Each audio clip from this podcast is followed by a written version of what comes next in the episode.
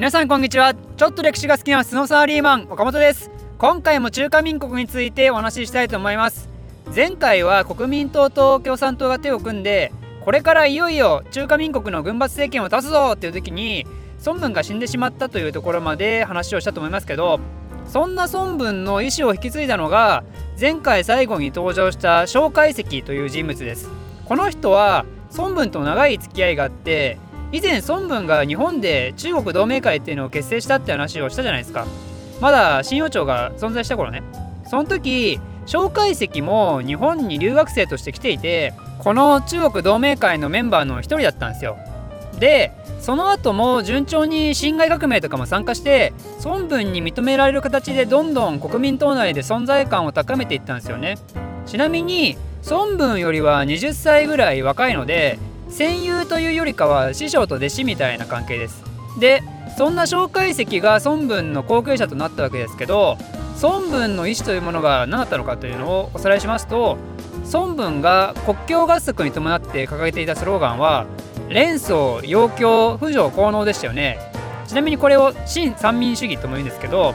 つまり共産主義者たちと一緒に軍閥政権ぶっ倒して真の民衆のための国を作ってくれってことですよ。そして蒋介石は共産党と実際に手を組んで軍閥政権との戦いである北伐というのを開始するんですがなんとですねこの共産党グループ大活躍するんですよその北伐で。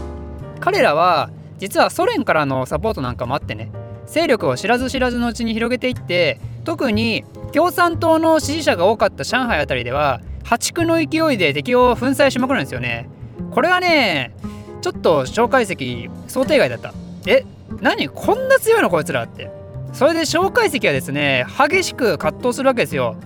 孫文先生の意思は本当に正しいのだろうかって。確かに軍閥政権との戦いは順調に進んでいるがしかし軍閥政権などもはやただの遠征外の亡霊の絞りガスみたいなもんであってこの時代の敗北者であるのは目に見えている。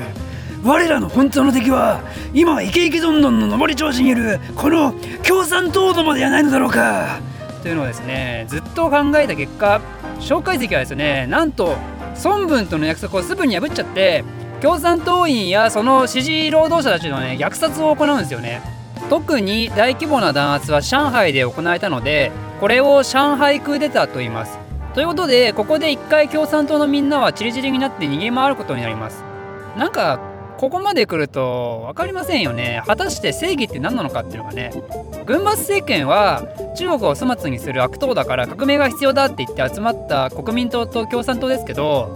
共産党とは根本的な思想が違うってだけでしょ。まあ思想が違うからいろいろ馬が合わない部分はあったのは間違いないですけどでも虐殺するほどの大義名分があるんかってそこに大義は名分はあるんかってねえ。農民と労働者のための国民革命の途中で共産党の支持層という理由でその国民である労働者たちを虐殺することが果たして孫文の求めた真の革命なのかっていうでも当時の共産党も正義かって聞かれると。ね。えロマノフ朝の最後を見てる限り共産主義者が平和のシンボルかというと到底そんなこと言えないですよね。じゃあ軍閥政権が正義かっていうとねえまあ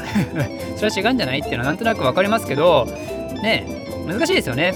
この戦いは結局自分たちの思想と理念の押し付け合い合戦なんですよね。まあこの戦いっていうか戦争なんて全部そうかもしれないですけどね。で話を戻しますけどこれによって国境合作は一度崩壊してしまってこの後は国民党のみが北伐を続けます。ちなみに国民党はこの時拠点を南京に移して南京国民政府というのを樹立しています。じゃあ共産党の人たちは何してるかというと彼らは随金というところに拠点を置いて中華ソビエト共和国臨時政府っていう長ったらしい名前の国を作って南京国民政府をずっと恨めしく睨み続けてるんですよね。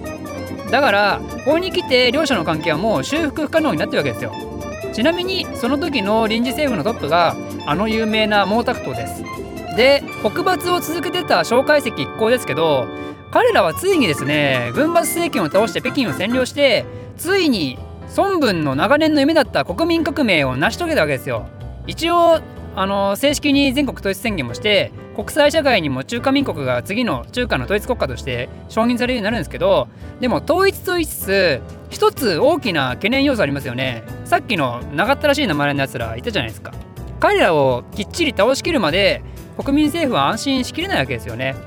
なので今度は蒋介石は随近にいた中華ソビエト共和国臨時政府との戦いを開始するんですよ。これは毛沢東率いる皇軍というのが大健闘するんですけど兵力の差が歴然としてたのでだんだん押され始めてですね彼らは随金を捨てて北の方に逃げるんですよ。これはとてつもない大移動でこの出来事を調整というんですけど文字通りね超長い距離逃げてるんですよ。距離にしてなんと1万2500キロ。しかもそれを8万6000人を引き連れて歩いて逃げたっていうんですからね。皆さん1万2500 1 万2500じゃない。1万2500キロって言われてピンときますかね。本州最北端の大間崎から本州最先端の毘沙の花まで何キロだと思います？これで約1800キロですからね。本州の端から端で1800それをだいたい3往復半ですよ。歩くだけでもめっちゃ大変なのにそれに加えて命の危険が日々ある状態ですからね絶対やりたくないですよねまあでもそれがなんか中国人民共和国の神秘性みたいな親和性みたいなのをね高めてるような気もするんですけど、まあ、とりあえず毛沢東はここに来て彼史上最大のピンチを迎えてたわけですよね。でこうやって中国国内で中国人同士が内乱をした頃実はまた外部から不穏な輩がやってくるんですよ。それは誰かというと我らが大日本帝国なんですよね。調整が起こったのが1934年なんですけど実はそのちょっと前1931年に日本が満州を分取る満州事変っていうのが起こります。なんでそんなことしたのっていうのはちょっと長いんで、まあ、今回は割愛しますけどつまり中国人同士が争ってる間に日本が中国の領域を攻撃して占領してきたわけですよね。でこれ1931年でしょ？で調整は1934年じゃないですか。一応オフィシャルとして中国の覇権を取った国民党この間何したのっていうと日本軍ほとんど無視してたんですよね。国の統治者として外部からの侵略を無視してまで自分と同じ民族との戦いを続けてたわけですよ。だから蒋介石にとってはそれぐらい外国で列強である日本が自国を攻撃してきてるのにそれよりも共産党の方が今後野放しにするやばいことが起こるっていう感覚を持ってたんでしょうね。で当時共産主義者っていうのは中国以外にもいっぱいいたんで共産主義者たちの国際的組織であるコミンテルンっていうのが当時あったんですけどそのコミンテルンが調整が起きた次の年に日本のようなファシズム国家から自分たちを守るために一度思想の壁を越えて他のあらゆる勢力と協力しましょうねっていう方針を打ち出すんですよ。その方針を受けた中国共産党も国民党に協力を呼びかけて俺らの敵は中国人じゃない日本人だろっていうのを声高に叫んで抗日民族統一戦線っていうのを組もうと国民に対して訴えるわけなんですけど蒋介石無視するんですよ。これも。だけどそんな蒋介石に対してものすごくイライラしてる人物が実は蒋介石勢力の方にいてその人を張学良と言います。張学良のお父さんは張作霖というんですけど実は張作霖ってかつて国民政府によって倒された軍閥政権のリーダーみたいな人だったんですよね。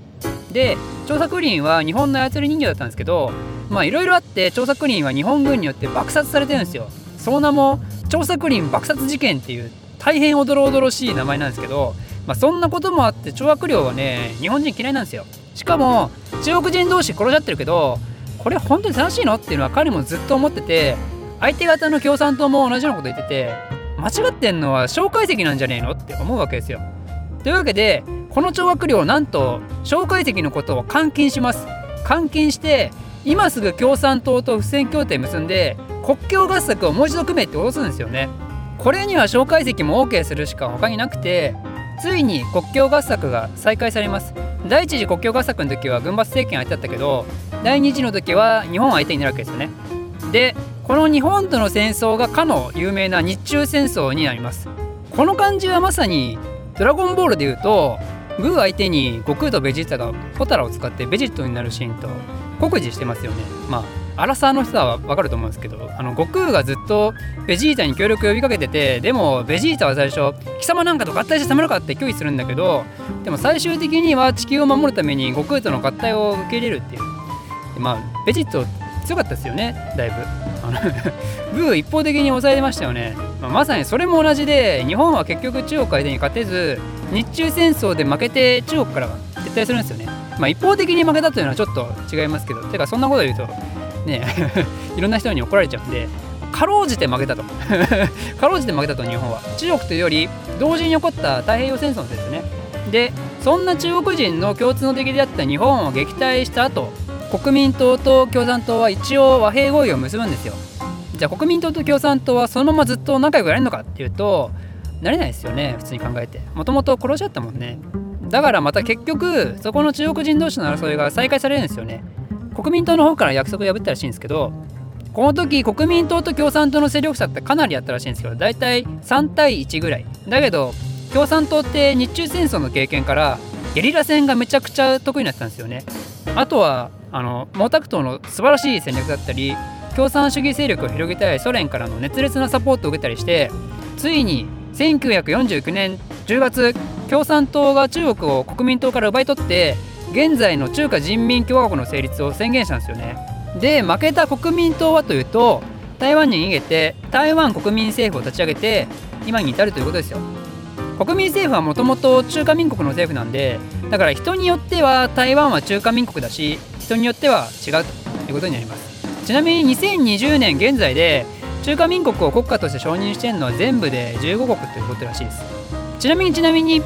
台湾に逃れた蒋介石は中華民国総統として君臨して1975年でこの世を去るわけですけどそんな蒋介石を監禁した張学良彼も台湾に移ったんですけどなんと彼は100歳まで生きてなんと2001年まで存命だったんですよね。もちろん中華人民共和国も今に至るまで存在してるしいよいよ現代とつながってきた感がすごいわけですけど次回はそんな今回のテーマ最後の国家の中華人民共和国について話をしたいと思います。あとですね今回ポッドキャストで聞いていただいて皆様にぜひお願いがあります。実はですねこの収録をしている本日時点で私の YouTube チャンネルの登録者数が960人を超えました。チャンネル登録者数ってね1000人を超えるとものすごくいいことが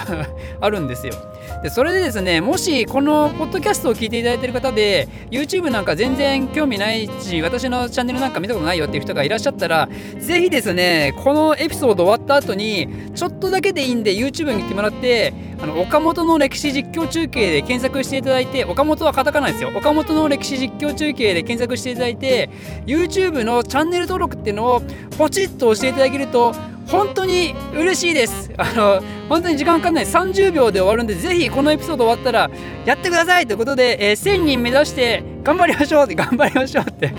嬉しいのは私だけですけど、まあ、1000人超えたらね本当に私のモチベーションが上がるんで皆様ぜひよろしくお願いしますということで今回は以上です。